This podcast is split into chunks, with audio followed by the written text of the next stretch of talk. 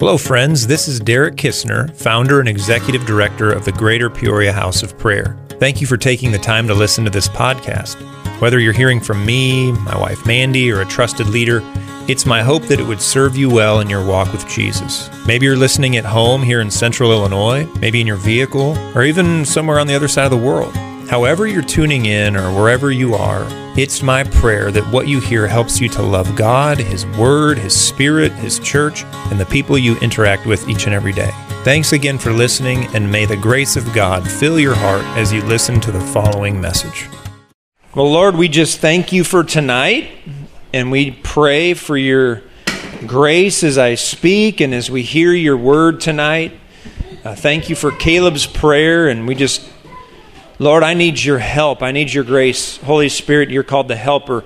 Help me to communicate, help us to hear the things that you're trying to speak to us as individuals tonight. And for those on Facebook, Lord, I just ask that your anointing would even just go through Facebook and touch hearts and even on the recording. But be our teacher tonight, Lord Jesus. In Jesus' name, amen. Okay. Well, we continue to look at the book of Acts. We've been doing this for eight or nine or ten weeks now, and I'm just kind of hitting on different themes that I'm studying throughout this wonderful, wonderful book. The book of Acts is so rich. It's the story of how the church began. And that church exists today. We're a part of what started 2,000 years ago. And in the one sense, it's you know, preceded that by thousands of years. It's all one big plan, but the shift in redemptive history, the beginning of the church, is most clearly written in the book of Acts. And specifically tonight, I want to touch on the theme of leadership because it does take leadership to take the church a certain direction, and God raises up men and women, and He uses people of different you know, skill levels and backgrounds. It's just a really neat subject. And, and by the way, the, the subject of leadership in general, I really like studying leadership and we've got something going on over here. Let's uh, we got people trying to listen, sweetie, so maybe do that in the back. the Holy Ghost is moving. I don't know what's going on over here. But I, I love talking about leadership.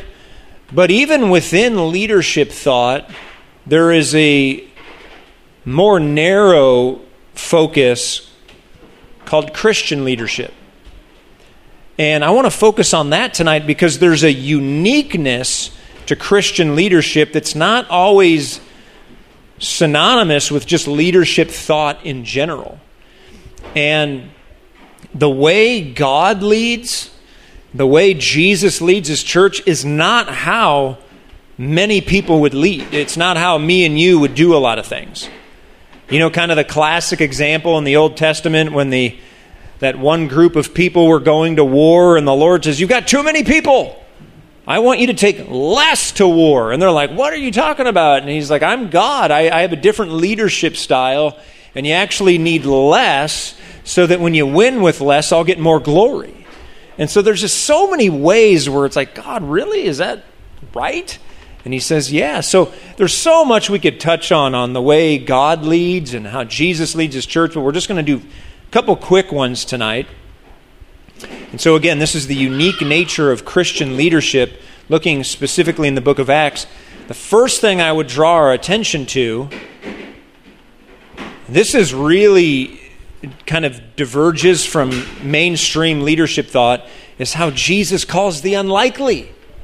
This is under Roman numeral number two, letter A. Jesus calls unlikely people with sketchy backgrounds who don't seem old enough, who don't seem like they have the experience or they sinned grievously. Or, there's so many things about them. It's like, could God use them? And the Lord says, Yeah, actually, I'm not only going to use them, they're going to be an apostle.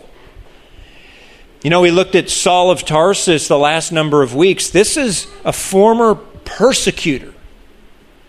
This is someone who killed believers. And Jesus says, that guy's perfect to lead my church. And in the natural, we'd say, oh, that guy's disqualified. He's killed people. And God says, No, I'm going to so do a work. I'm going to use him in a unique way to lead my church, even though that's his background. And so there's many people that God calls. They don't seem old enough, they don't seem skilled enough, they don't have theological training, they don't have anything going for them. But the point is that in their weakness, they'll actually point people to Jesus more because they didn't have anything going for them.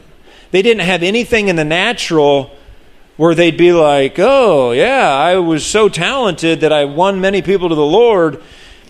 He calls people who are just regular folk so often. And so I have written here that he chooses the young, he chooses the inexperienced, he chooses the untrained, even people that are deeply flawed. I think of myself, I'm like, yeah, I'm all these and more. Even when Jesus was leading, Jesus was a young man. I mean, the greatest leader in history who led the greatest move of God in history was like 30. I mean, imagine that. He didn't have 75 years of experience of leading moves of God. He was in his late 20s, early 30s when he began to lead multitudes, and then he was crucified a few years later. So there's just this way that God chooses the unlikely. And so often we'd say, oh, I don't know, is that person too young or too inexperienced or do they need a Bible training? And those things can be good. But so often God calls the unlikely. Let's look at Acts 4:13. We all know this verse. It said Peter and John were preaching, and the people saw Peter and John and said they're uneducated and untrained. How are they doing this? Said they marveled. They have no formal religious education, they have no training in being an orator, and yet here they are leading so many. How are they doing this? It says that they, they realized they'd been with Jesus. That's significant. I love that line. Uneduca- uneducated, untrained, but they'd been with Jesus, and that's the difference maker right there. Jesus is the equalizer. if you've just been with that man and he's rubbed off on you, it makes up for everything plus some. That's all we to be effective in ministry, stay close to Jesus and he the fragrance comes off of you and all of a sudden you're leading and doing the stuff he called you to do. In 1 Corinthians, Paul writes in chapter 1, he says, he says, Brethren, not many wise according to the flesh, not many mighty, not many noble, not many of them are called. Not many of them are called to lead the church. The people who you think are the wisest, who you think have the greatest strength, they, they're of a, a nobility or maybe a, a heightened political stature or heightened social stature. He doesn't call those people often calls the common person. It says there, this is so important to know about God's leadership. He's chosen the foolish things of the world to shame the wise. He wants to use regular people to preach the gospel. He wants to use the commoner to combat powers and principalities. He's not waiting for movie stars and well known musicians and well known authors in the, the upper crust of society. He's waiting for people like us to do his will. I love that.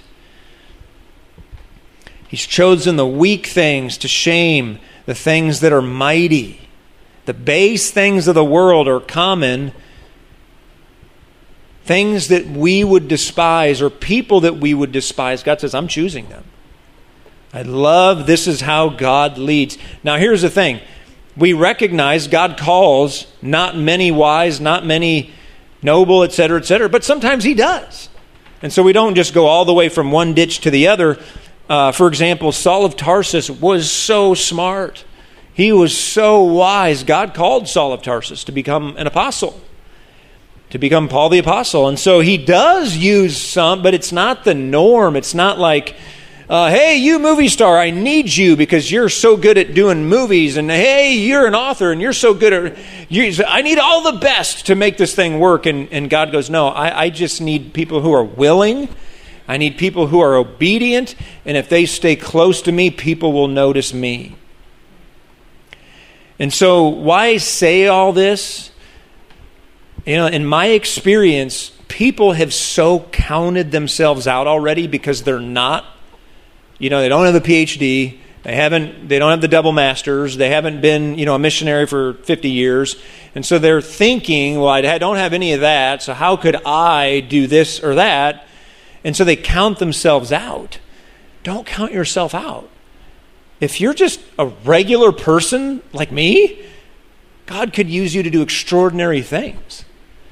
And the more you think, eh, I don't know if the Lord, Lord says, all the more I'll use you because you think I can't, I will. And so don't ever count yourself out to, you know, lead the twos, the threes, the thousands, the masses. He calls the unlikely. Sort of in that same vein, letter B, this is a second unique nature of Christian leadership. So he not only calls the unlikely, he calls most people to obscurity, which is unusual. We would think, well, a leader has to be well known and a leader has to be accepted by everybody. He does call some to notoriety, but most to obscurity. We'll get into this a little bit. Some to notoriety, most to obscurity. So he calls the unlikely person and he guards them by saying, just be faithful in your corner. You don't have to be world famous. Some Christians will be. Billy Graham's world famous. He's with the Lord now, and I kind of tease him a little bit in my sermons. He understands. But he was famous for the Lord. He did that so well. He did that faithfully. But that's like the so few people will be used at that level. 99.9999% of Christians, like some people will know you in your neighborhood and your city, but that's it. And that's like really healthy. That's really normal. And to think that, like, well, if I was faithful, every nation would know me. Oh, that's totally, that's why people get confused about leadership. Almost nobody's going to know about me and you. And so don't even worry about that stuff. Most people, the high 99%, you and me, I mean, there might be someone in another country that's heard of us, but it's not going to be like history's going to remember us. You know, there's a few people out there. There's Charles Spurgeon and there's St. Francis, and there's some big names that we'll recognize throughout history. You know, but there's thousands and thousands of faithful men and women we'll never know of that were just as faithful, that, were ju- that had just the same impact, but we just we don't know their name. Let me give you a few examples from the book of Acts because this is so important. So here's the 12. There's a list of the 12 after after Judas falls, they replace Judas with Matthias. So in Acts 1, there's Peter. We know Peter. There's James and John. And there's Andrew. We don't talk about Andrew a whole lot. Philip, Thomas, Bartholomew. Who's heard a sermon on Bartholomew lately? Matthew, Simon the Zealot, Judas the son of James, and Matthias. We don't know anything about Matthias other than his name's here. We don't know what he did. We don't know anything Bartholomew did. They were called among the 12, but yet they were obscure. We don't even know what, who they are, what they did, or what kind of impact they had. It may be that when we get to heaven, Jesus will say, actually, uh, Bartholomew had more fruit than Peter. Bartholomew was in the corner praying, and it was releasing the power of God on Peter's ministry. We don't know. We assume that because we know Peter and James and Paul, that they must be like number one, two, and three in heaven. I, I guarantee you we're going to get to heaven, and Jesus is going to go like, oh my gosh, Bartholomew, you got to hear his story. I hid it for a reason. But here's what it was. And we're going to just be like, oh my gosh. Then there's the 120 at Pentecost. The Bible just says there's about 120 people in that prayer room. And the fire of God falls. So it's like, can we get a class from them, like to teach us what they did? And the Lord says, no, they're going to be completely hidden. I just want you to know there's about 120 of them. And when they prayed, fire from heaven came down. And I just want you to know that. It's like, Lord, write more. Like, what did they pray and what? Like, we got to do. He says, no, they're going to be obscure. They're, you're going to know a few of their names. The 12 are there, and Mary, the mother of Jesus, and some of Jesus' family, but the rest are totally hidden and obscure. We don't know who was there, but we do know they were heavy hitters. There was some moms in the corner who were praying, and the Holy Spirit's like, you know, so that's the thing. You're, you might be called to this elite place of intercession. No one knows about you, except the Holy Spirit moves when you pray. I had someone this week. I'm not going to say names. I just we had this conversation, and person was like, "Hey, do you really feel like like like the Holy Spirit's on my life?" And, I'm, and I can't be the judge of that very accurately, but all I said was like, yes. All I know is when you pray, it, things happen. And I, I would say for sure God's on your life. It's like, like no one knows you, but like you pray, stuff breaks forth. I'm like, that's amazing. So sometimes we think like, oh, I'm not anointed, or I don't, like Jesus doesn't know me because no one else knows me. No, you could have a very significant leadership calling or prayer calling or but not everybody's going to know you you're going to be obscure there was the jerusalem 7 in acts 6 5 the jerusalem 7 this is stuff you're not going to hear too often talked about there was a group of people this was the issue of the distribution of bread there were some widows being overlooked during this distribution of funds and food. And so they got a group of people to handle it. So they get Stephen, who is the first martyr we talked about last week. They get Stephen is among the Jerusalem seven. And there's Philip. Philip's known as being translated. He led that Egyptian to the Lord and then poof, he's gone. It's like, whoa. So we know Stephen and Philip, but then there's five more Prochorus, Nicanor, Timon, Parmenas, and Nicholas, who we know nothing about. It just, the Bible records their name. For all we know, they did some of the most significant things in the church, but we don't know because they were obscure. That's the way Jesus leads. There's a few that are prominent, most are obscure. And we should never make the mistake of assuming they're insignificant. For all we know, they did way more behind the scenes. Who knows? Then there's the Antioch Five. In Antioch, there's a mention of there was some prophets and teachers in Acts 13. Later on in the Acts narrative, it says, Now the church that was in Antioch, there were certain prophets and teachers. Barnabas, we know, Simeon, we've heard of, then there's Lucius. Who's Lucius? Manaen. I can't even pronounce these guys. I've never heard them shared ever. Manaen, Lucius, Simeon, Barnabas. I think there's five of them. Did I get all of them? Barnabas, Simeon, Lucius, Manaen, and Saul. Some of them we know. We know Saul, we know Barnabas, maybe a little bit of Simeon. Who's heard a sermon on what Manaen did? We don't know. Here's my point once again. As God calls you and me to lead people, good, it could be twos or threes, it could be hundreds, it could be thousands, whatever He calls you to be faithful in.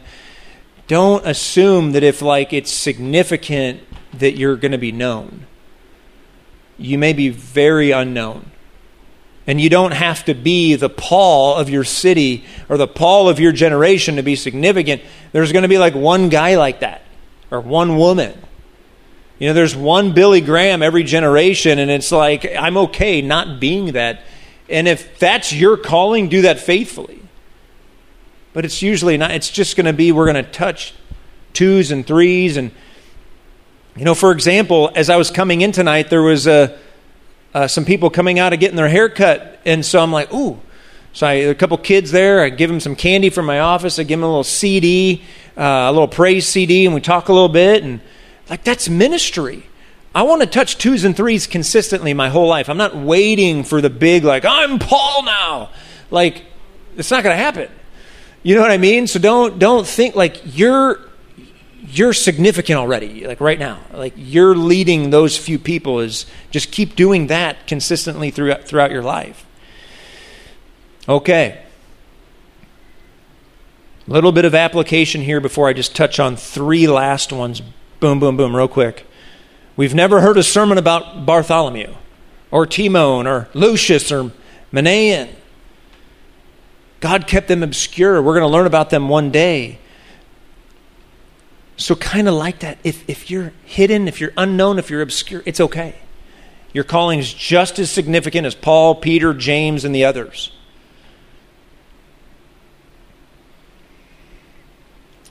So he calls the unlikely, probably going to be obscure. Let me just make a comment, just a general observation. A lot of people have taken a dramatic step back in the last few years. Things have gotten harder. Um, you know, with COVID and things like that, people have shifted. And here's the thing I think a lot of people have given up because their, their vision for ministry was to be prominent. And when it got hard and no one was there, they quit.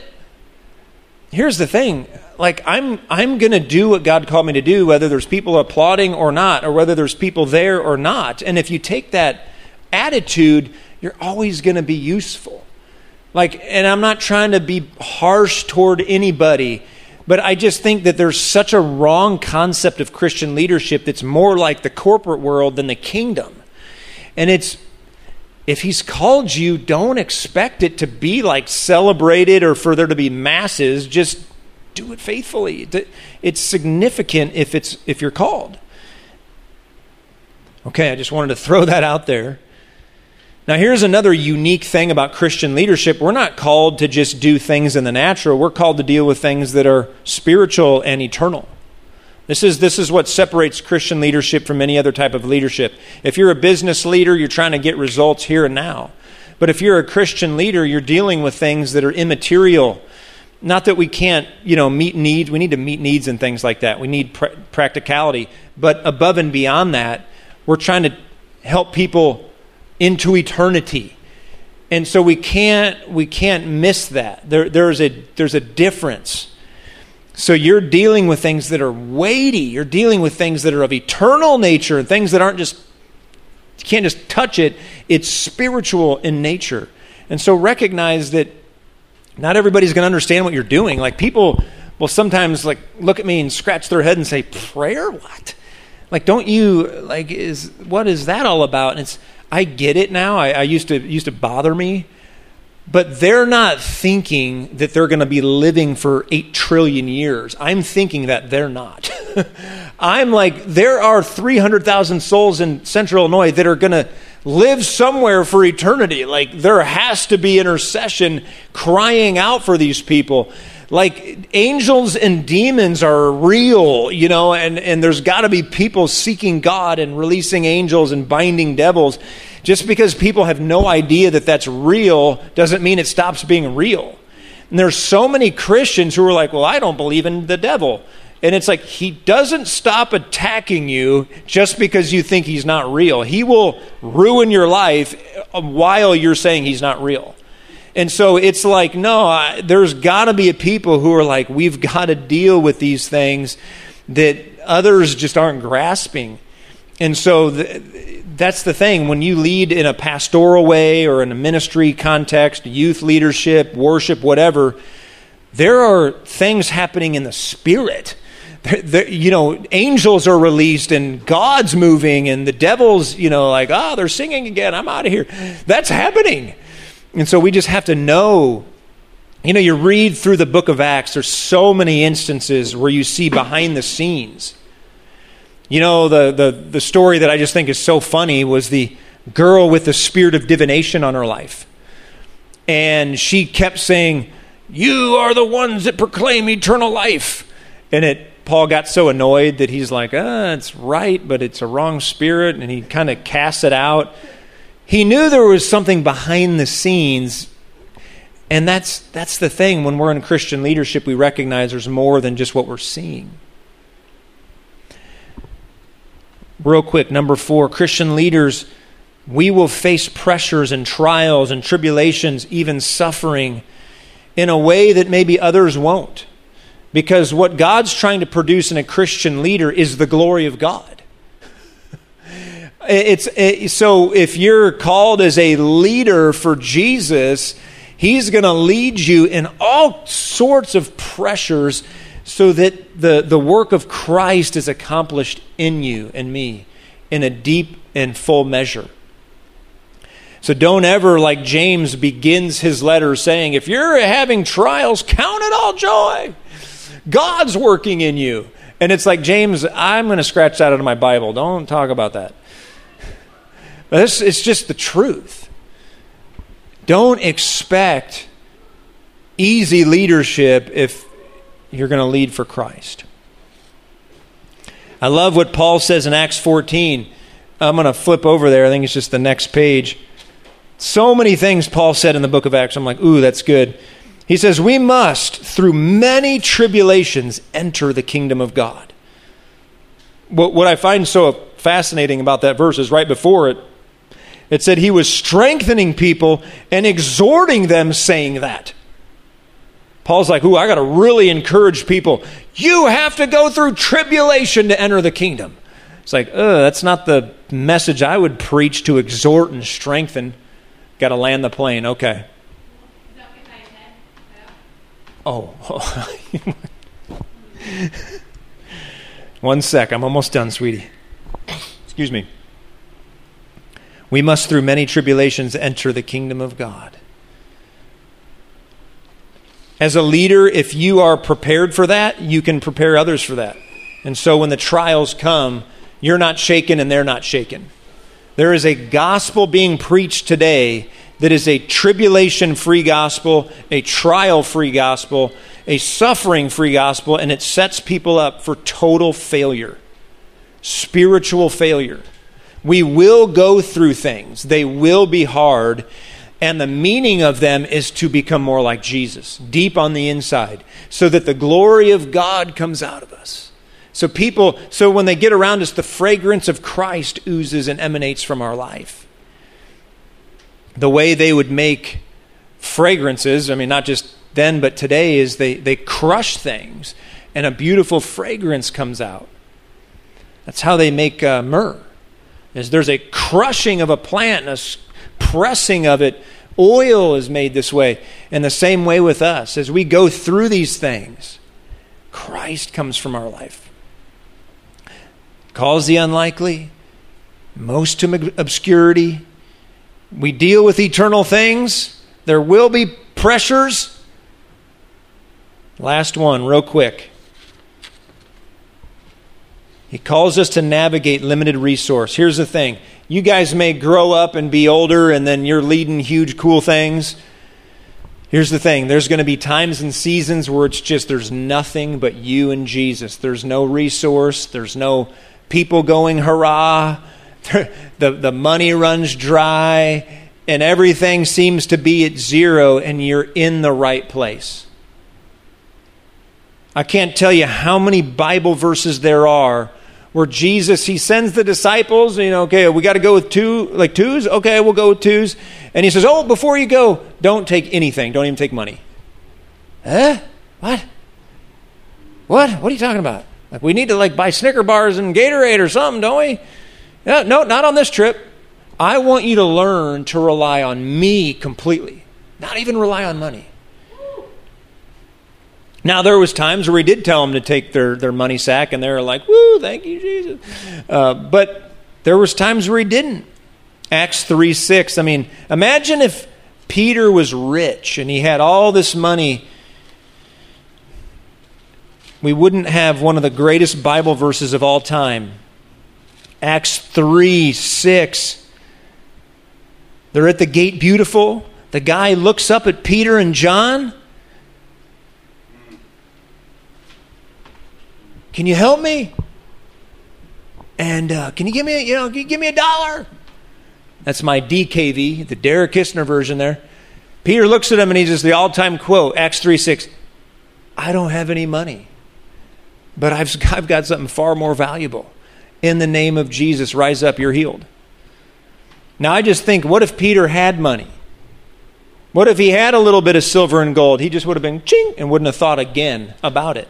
There's something that God can accomplish through us when we have nothing because we have to have Jesus.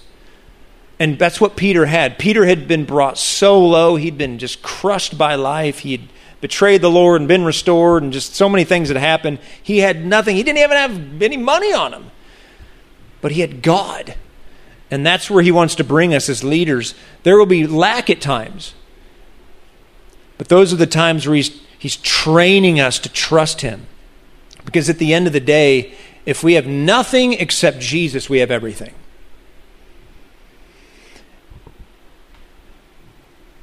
Amen. So there's times where he'll raise up the unlikely. It could be you. He may ask you to do something way beyond what you've ever imagined. Allow him to do that. Don't get all confused when you're like, well, I thought more people would know. No, just keep keep doing your thing. Help people help people not just in their life for now, but to think of eternal life, eternal things. Navigate the trials and trust him when there's nothing. Amen. Amen. Let me just pray for us. Heavenly Father, there's a uniqueness to Christian leadership. There's a unique way you lead, you lead leaders that represent the name of Jesus, and it's often quite different than a corporate leader or a, a business leader or any other kind of leader.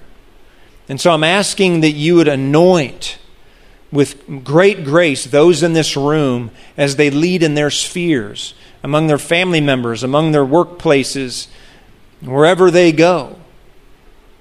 And whoever they minister to, Lord, let your grace and anointing be with them, God. And I lift up those on the live stream and on the recording. I'm asking for grace as they lead. Even when it's unique, even when it's difficult, Lord, I ask for much grace. And we thank you tonight for how you lead your church and how you lead us. Help us to be faithful leaders just like you. In Jesus' name, amen. For more messages like this one, please visit our online teaching library at gphop.org/teachings. If you found this free material helpful in your walk with God, please prayerfully consider a generous donation. To give, please visit gphop.org/donate. That's gphop.org/donate. Thank you and may the God and Father of our Lord Jesus Christ richly bless you today.